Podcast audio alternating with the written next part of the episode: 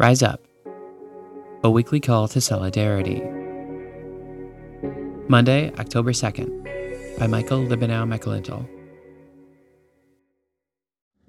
It is a well known fact of human existence that we can be a stubborn, hard headed people, especially when we feel uncomfortable.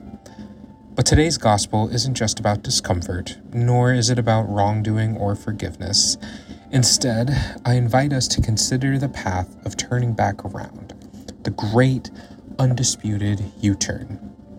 U turns are often risky, sometimes frowned upon, because if you're a driver or have been in a car, they're often done in the heat of the moment.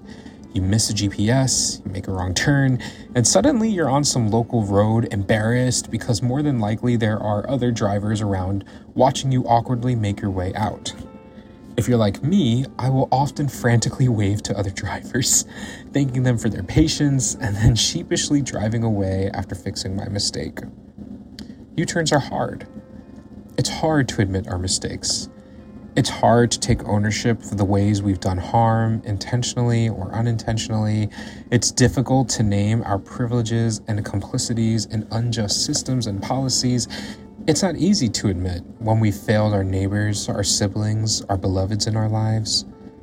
But today, we're invited to consider the power of the U turn, to see that taking accountability and taking steps to admit our mistakes, to go through each point of that U turn, even if it takes forever to do, that is what can ultimately lead to righteousness.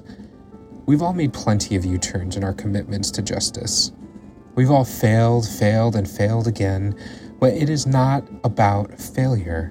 It's about what we do when we make those mistakes, when we fail to live up to the commitments or principles of love, mercy, and justice that we're each called to.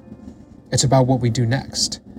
Will we stay on our paths, or will we take the time to work through our mistakes, to own up to them, to take each point of that U turn and be better advocates for the beloved community we're called to build.